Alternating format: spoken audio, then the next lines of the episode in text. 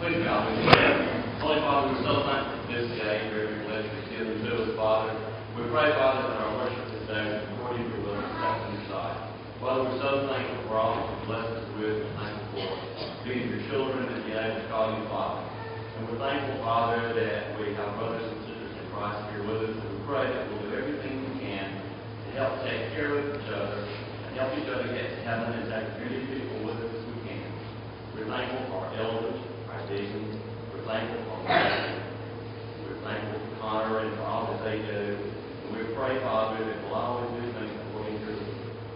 We pray that you'll be with us. We mentioned tonight those who are sick, those who are having cancer. We pray that you'll be with them, Father, that they will give them speedy recovery. We're thankful for my family that's been added to us. And we pray, Father, that they'll do everything according to your will. Watch over us and protect us. Forgive us for our sins. In Christ's name we pray.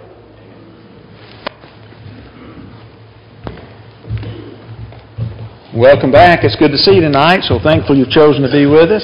Also, welcome the Myers uh, into our Midway family, the Robinsons. We're thankful that they have chosen to be a part of the Midway congregation. So, so thankful for that.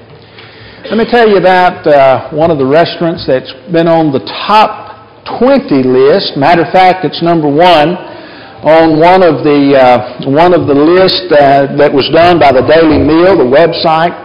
Uh, this is actually what's called the number one steakhouse in America.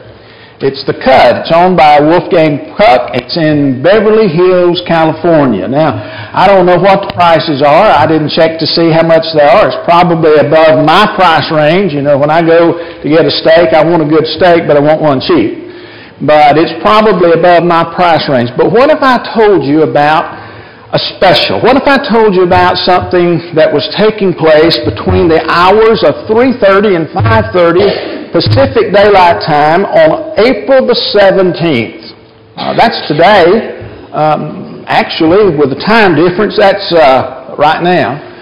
Uh, they're pleased to give to every person who is over the age of eighteen who comes into the Cut a twenty-ounce ribeye steak meal. The number one steakhouse in America. Anybody over eighteen comes in today between the hours of three thirty and five thirty p.m. Pacific Daylight Time. They would give them a free steak dinner. twenty-ounce ribeye, one of the best that you can get anywhere in America. I see some of you who are wiping your mouth. You know, you really would like to be there right now. But there's some things that I think we can understand about this free offer. Number one, it is free. There's nothing that I could do to earn it.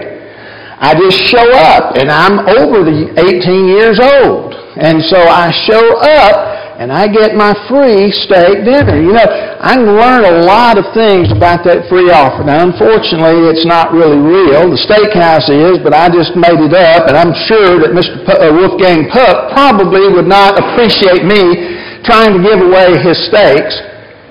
But I want to know how many of you are full now from that steak that you got. Some of you are not full because you're not over eighteen yet. Okay? Some of you are not full because, well, I guess none of us are because we didn't show up to get it. Even those of us who are eighteen and over, we are not in California, and there's no way we can get there between now and the end of the uh, the offer, the made-up offer, is there? Well, it would be nice to have something like this, and if we got an opportunity to jump at something like that, a lot of people would, wouldn't we? We would say, you know, I would love to have that, especially if I'm nearby. I would love to have that free steak dinner. Well, that one's not real, but let me tell you about an offer that is real. If you have your Bible, you may want to turn to the book of Joshua, chapter six. We're going to be looking tonight at verses two through five. Joshua chapter six, verses two through five.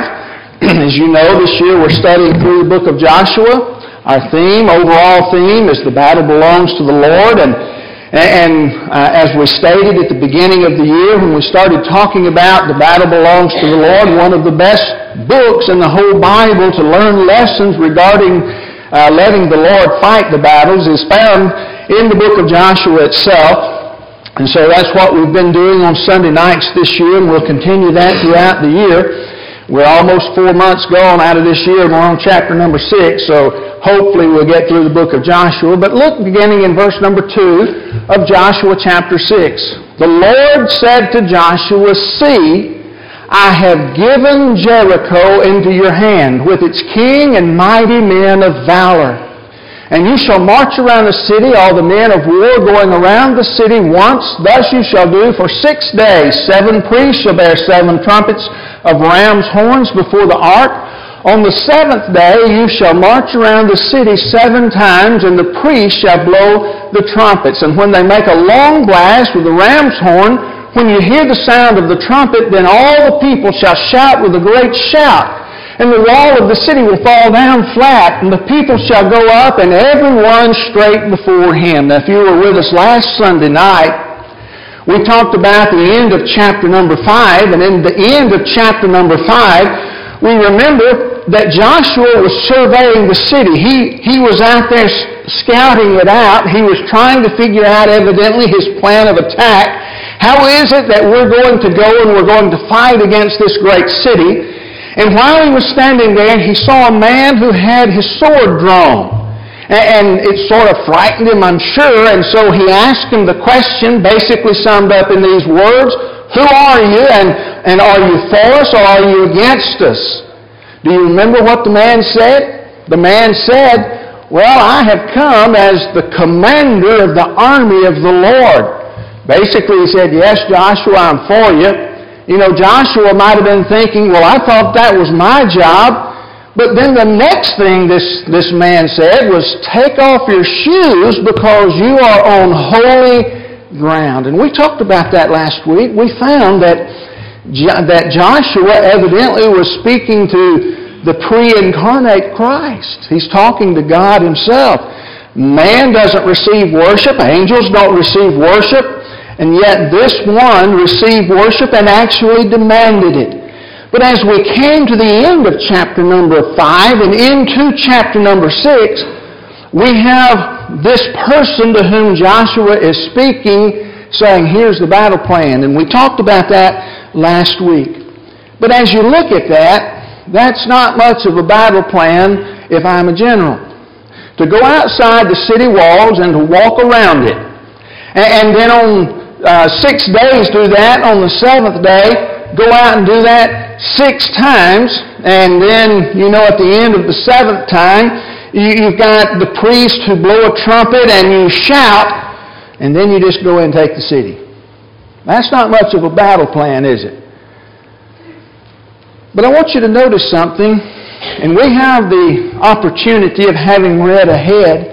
And we, as as uh, Bible class teachers and young people, you know, sitting at the feet of Bible class teachers, we have heard exactly what happened. The walls of Jericho did fall down flat.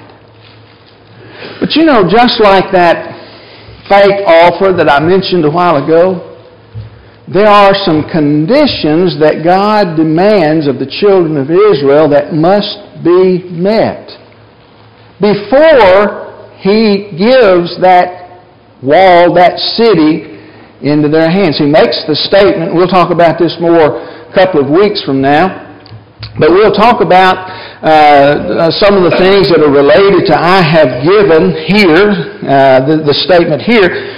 But uh, it is a gift. The city of Jericho is a gift to the children of Israel. Marching around cities, and then uh, in silence, and then mar- marching around them on the seventh day that you've been there seven times and shouting, that had never been heard of before. But God, he made an offer. And if you met the conditions of that offer, uh, just like if that stake thing had been real, if you had met the conditions, eighteen and over, get there at the right time and so forth, you'd get the, the free steak meal, it would have worked. Some of God's promises, some of God's gifts are conditional. The Lord said, "I have given it." Sometimes they are indeed conditional. God gave the children of Israel a gift, but they had to meet the conditions of the gift. You remember what's said in the book of Matthew chapter six at verse number eleven? In Matthew chapter six, we have Jesus teaching His disciples how to pray. And it's there that we read what's sometimes called the Lord's Prayer. Our Father who art in heaven, hallowed be Thy name. You remember that one?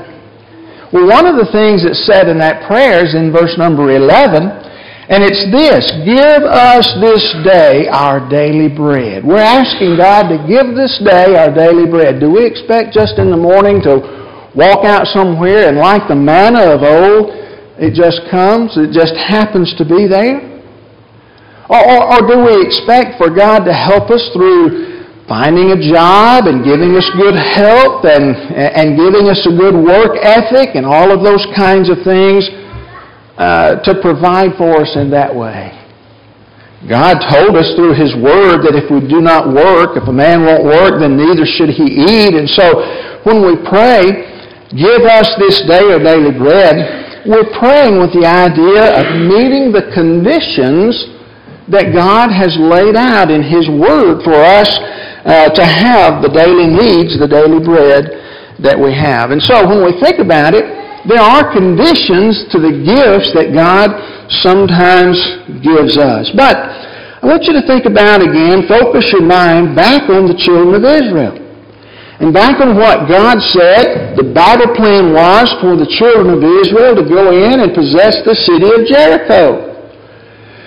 If these people took God up on His offer, they would get it, would they not? And we know that they did.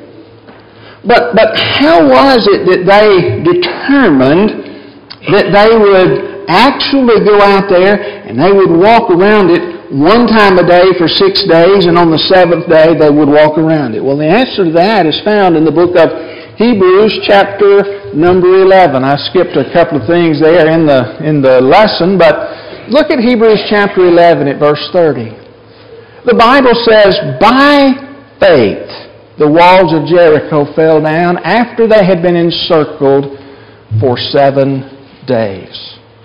Now think about the fact that God says, I have given the city of Jericho into your hand. I have given the city of Jericho in your hand. They went out there, they walked around, just as God had said, and God gave them the city. But again, I ask the question, what caused them to go out there and walk? And the writer of the book of Hebrews answers that question for us. They went out by faith. By faith, he says, the walls of Jericho fell down. What does he mean by that? God made the offer. And the children of Israel believed, they had faith, that if they would meet the conditions that God had laid out, then God would uphold His end of the bargain. That God would cause the city to be theirs. That He would cause the walls to fall down just as He had promised. They walked around it by faith. And so a gift was promised. They didn't earn the wall, the, the city of Jericho. They, you know, it wasn't something that, that normally happened when armies would go out and march around the city. They didn't stomp their feet so hard that they would make walls that were twelve feet thick or more fall down. And so they didn't earn. They, they couldn't merit it in any way.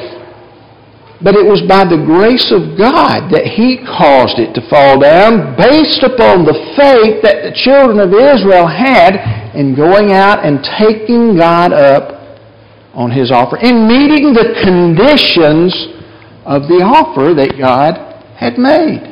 He laid out the offer. He says, here are the conditions. If you will do these things, then I will give it into your hands. Now, with that in mind, think about what is said in the book of Ephesians in the New Testament, chapter two, verses eight through ten. The Bible says, Apostle Paul writing, for by grace you have been saved through faith. And this is not of your own doing. It is the gift of God, not as a result of work, so that anyone may boast. For we are His workmanship, created in Christ Jesus for good works, which God prepared beforehand that we should walk in them.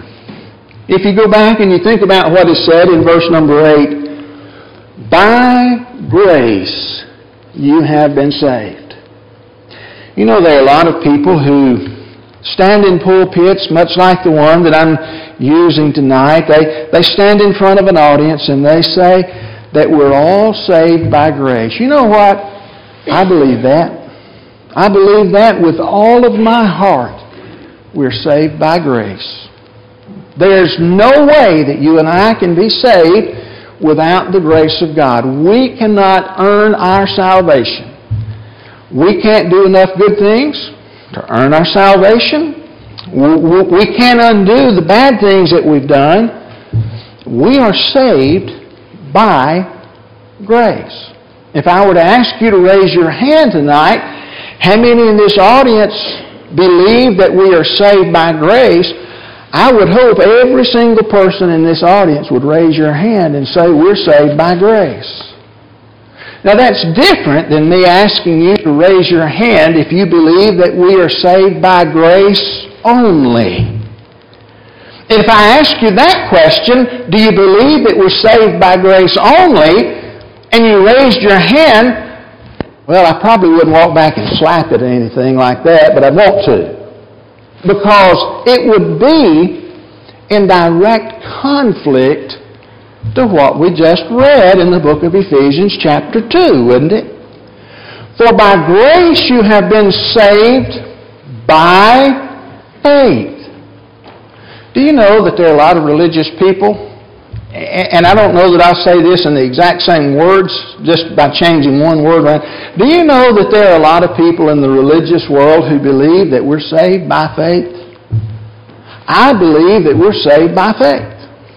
If I were to ask you the question tonight, do you believe that we're saved by faith? I would hope that everybody in this audience would raise your hand and say, yes, we are saved by faith.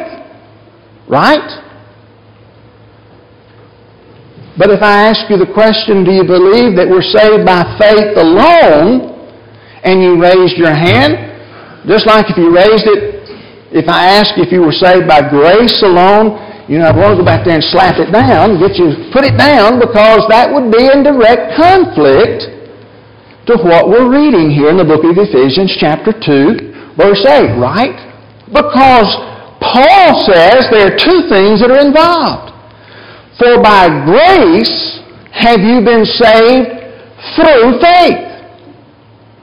You see, the grace is God's part. It's the gift that God has offered. God offered the gift to the children of Israel. If you will do some things, I'll give you the city. I have given the city of Jericho. Matter of fact, he starts out by saying, I have given the city of Jericho into your hand. He makes that statement before he ever lays out the, the, the, the, the, the conditions. I have given it into your hand. That's God's part. You don't think those walls just fell down, do you? I mean, they've been standing there years and years ago. When I was just a little boy, I remember going over to a man's house. And he had a, he had a truck parked in his yard. And... and that truck had been sitting there for about six weeks, he said. And my granddaddy had an almost brand new G M C pickup, nineteen seventy-three model. It was green and white. And when I got out of it, I left my door on the passenger side open. That truck that had been sitting there for about six weeks, a big truck, it was a Puckwood truck. Guess what it did? It rolled backwards and hit that brand new pickup. Just mashed that door. It was open. You know, crunched it. Now, I don't know what caused it to roll backwards. It just did. Do you think the walls of Jericho just happened to fall on the day that they walked around it? No. What caused them to fall? The commander of the Lord's army, as we talked about last Sunday night, was there. I don't know how he used that army, if he used them to push it over or what he did, but he caused the walls to fall down flat. That was God's part. Hebrews chapter eleven said they fell down by faith when those children of Israel decided to meet the conditions that God laid out.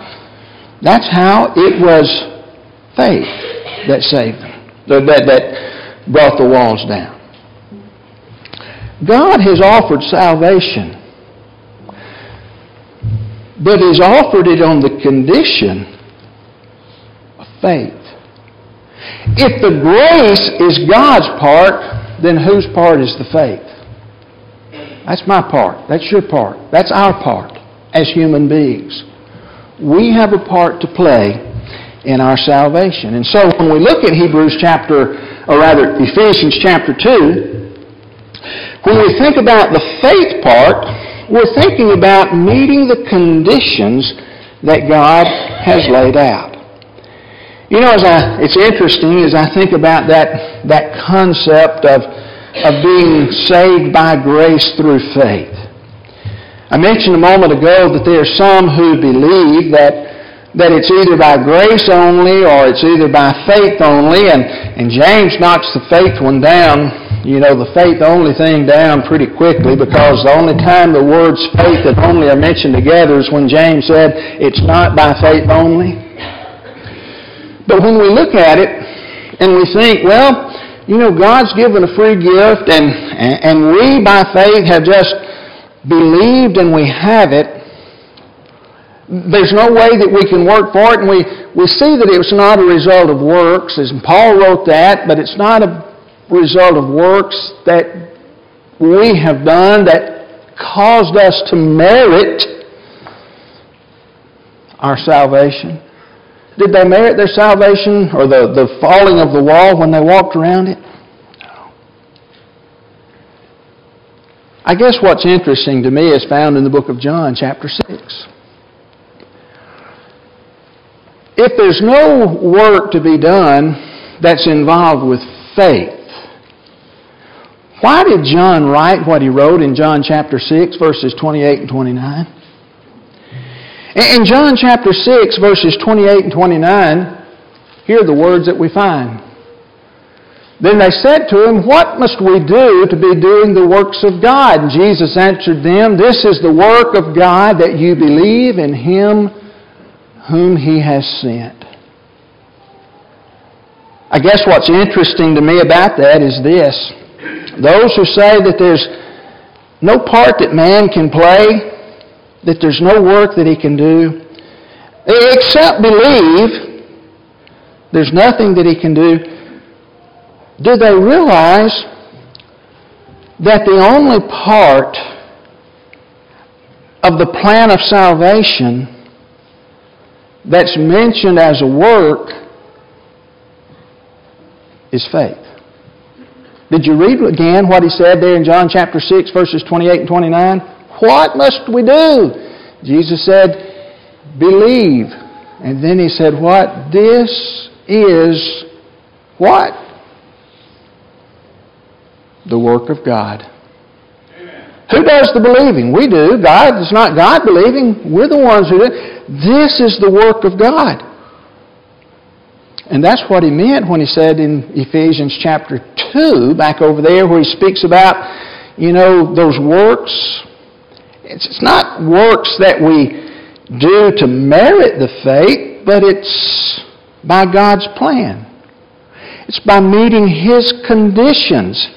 It's by taking Him up on His offer. It's by our walking around the city. Not literally, but in doing the things that God has laid out for us to do. We are to believe. That's a part of the, the salvation process. But you know what? That's not the only thing. There are other factors. In addition to faith, there are factors, other factors involved in our gift of salvation. And, and when we truly think about it, the other factors, the things that we do, the works of obedience that we that we follow through with, they, they don't really nullify the gift, for they don't merit our salvation. What are some of them? Well, we hear the gospel, don't we? Is the gospel not involved in our salvation? Think about it this way. Is the gospel involved in our salvation or not?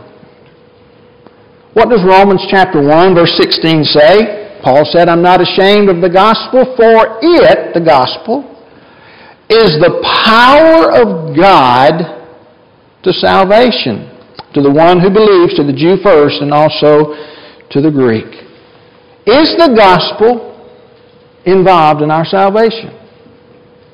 Well, yes, it is. It's God's power for our salvation, right? This is yes, this is no, this is I'm so confused, I don't have a clue what you're talking about. Yes, it has a part. It is the power that we have to have salvation. But now wait a minute. Do I have to hear that or not? Just because there's a gospel doesn't mean that I automatically have salvation, does it? What did Paul write in Romans chapter ten, verse seventeen? You'll notice a lot of familiar verses from this point on tonight. So then faith, I've got to have faith for salvation, don't I? For by grace you have been saved through faith. Faith, how does it, how do I get it? Faith comes through hearing, and hearing through the Word of Christ. What is the Word of Christ? Of Christ. The gospel. Those are His words.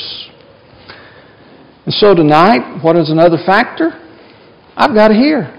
If I don't know what God expects of me, if I don't know about His plan, I can't take God up on His offer. I can't act by faith. And so that's involved. But guess what? There's other things, there are other factors that are involved, right? Is it necessary for us to repent in order to have salvation? What does the book of Acts chapter eleven verse eighteen say?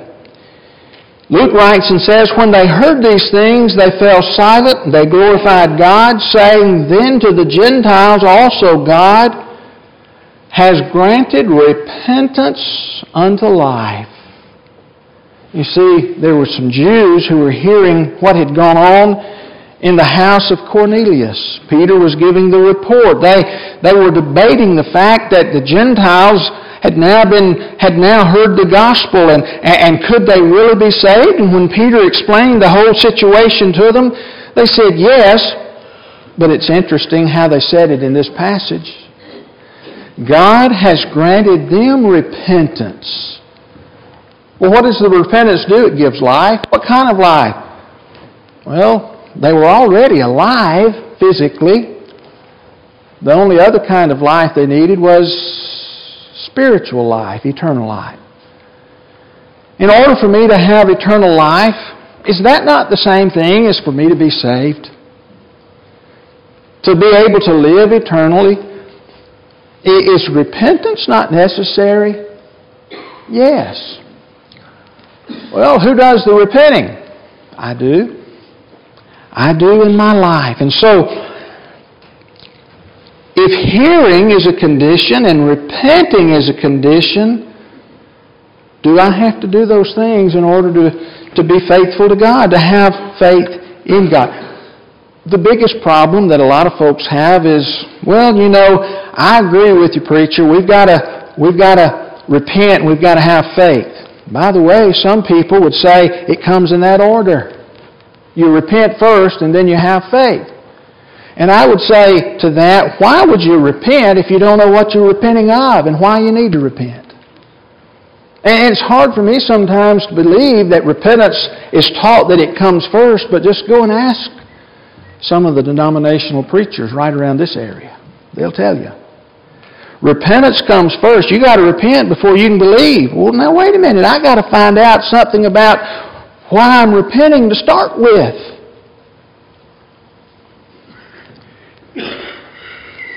But nevertheless, even though sometimes folks get it out of order, They would say, yes, you've got to believe, and yes, you've got to repent. What they really have problems with sometimes is being immersed. What does the book of First Peter chapter three, verse twenty-one say? Think about it very carefully. It says these words, baptism, which corresponds to this. He's talked about uh, how Moses had been saved by the flood. You say, wait a minute. Noah was saved by the flood. I'd say, you're right. Noah was saved by the flood. How was he saved by the flood? God caused the water to raise him up. But again, Noah being saved by the flood. Peter goes on and says, baptism corresponds to this. And then notice that next three-word phrase. Baptism which corresponds to this now saves you. As Moses was saved by water, baptism now saves us. Amen. Now wait a minute. Preacher, I got a problem with that. Well, does the Bible say it's necessary or not? Does Bible say the Bible say that baptism is at least involved with our salvation? There's no denying it. We just read it from the Word of God. First Peter chapter three, verse twenty-one. Well, preacher, if I do that, then I am working. No. You're simply taking God up on His promise. You're simply meeting the condition that God laid out. We're not going to take time to read it all, but in the book of James, chapter two, verses eighteen through twenty-six, there's that long discussion. You've read it before, you've heard it before, you've studied it before. There's that long discussion that James takes on regarding faith. You can say you've got faith. I'm going to put this, you know, in, in terms that we understand. You can tell me you've got faith, but how am I going to know you've got faith? James makes it clear, I'll show you my faith by my works, by my actions. I know I'm taking God up on His promise of a gift when I do what He tells me. That's that same passage where He talks about faith and how the demons, they believe and they tremble. It's that same passage that he closes it out by talking, so then faith without work, just like the body without a spirit is dead, so then faith without works is dead also. You see, those works that are mentioned there are not me earning salvation. They're simply me meeting the requirements, meeting the conditions that God has laid out. How did we start this lesson out? Well, we started out by talking about Cut Steakhouse in Beverly Hills, California. I told you about an imaginary free giveaway. If you show up today between three thirty or three and five or whatever time it was I put up there in Beverly Hills, California, and you're eighteen years old or older, you get a free steakhouse. Not a single person in here is full from that steak because we did not meet any of the conditions. What if, when we study from the book of Joshua, We, we read beginning there in about chapter six at verse number ten or so that Joshua went back and he told the children of Israel that God, the commander of the Lord's army, said, if we will walk around this city one time a day for six days and seven times on the seventh day. We stay quiet on the first six days and, and then on the last day, after that last lap, we're to shout after we hear this trumpet blow and the walls are going to fall down. What if we read, beginning about verse ten or so, that the children of Israel looked at Joshua and said, well, you know what? That would really not be a gift. God says He gave it to us, but, but really if we walk around, that really wouldn't be a gift, and so I'm going to refuse to walk around it. Would the walls have fallen down or not? God had been pretty perturbed with these people on a number of occasions, right? They had shown their lack of faith a lot of times as they walked through that wilderness for forty years, right? What if they had chosen to act like that now? We wouldn't be reading about how they went in and they took the city. We'd probably be reading about how God destroyed them.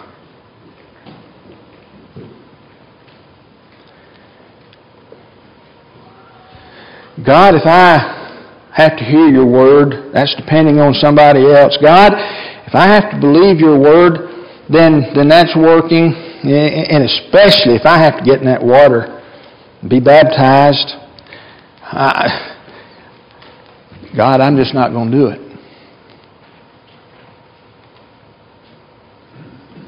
You know, there are a lot of people in our world who may not say it in those words, but that's the action. Sometimes they'll tell you right to your face, I'm not going to do that.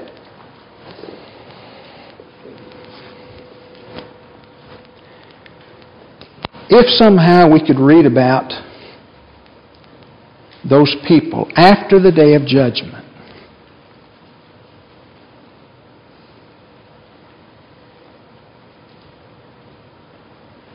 what would we read about them?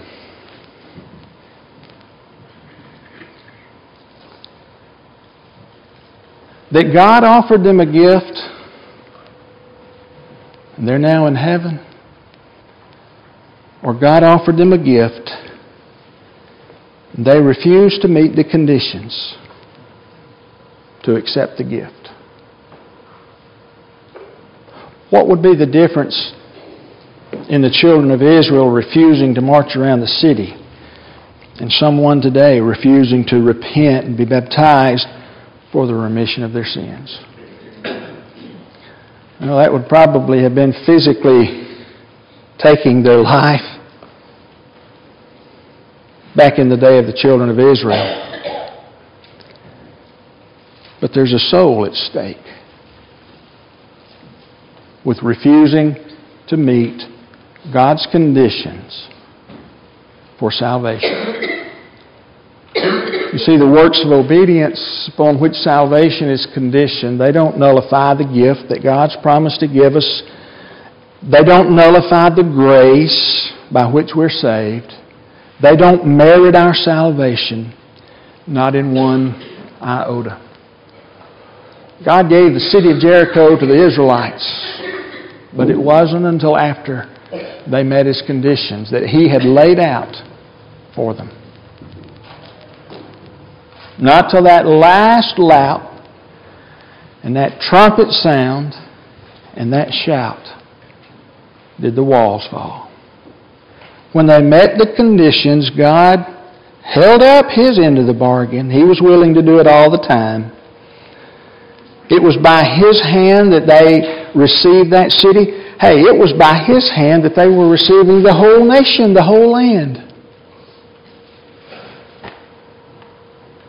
Without Him sending His Son for us, we would never have one bit of hope. We'd all be without hope. But God sent His Son. He made it possible for us to have salvation. He laid out the plan. He set the conditions and says, if you would but just meet these few conditions, I'll let you come home and live with me. forever. Are we willing to meet His conditions or not? Are we willing to talk to our friends and let them know about God's condition? Could we defend the conditions that God has laid out to our friends? You know, a good place to help people understand that God's gifts are conditional. That He'll fight the battle, but He lays out conditions for us in some cases. One of the best places that I know was to go back to the book of Joshua, chapter six. Where the instructions are coming from the Lord to Joshua, I have given you this land, this, this city. But here are the conditions that you must meet. I know that the walls fell because the children of Israel believed what God told Joshua that day. I don't have to guess about that. We read the verse, didn't we? Hebrews chapter eleven. Do we believe that God has made a promise to us? Do we believe that we must meet the conditions that He has set out? Hear, believe, repent, confess, be baptized, and live that life of faith. If we don't, what hope do we have? And the answer to that is we don't. We don't. Sometimes God's gifts are conditional gifts. That's the way it is with our salvation.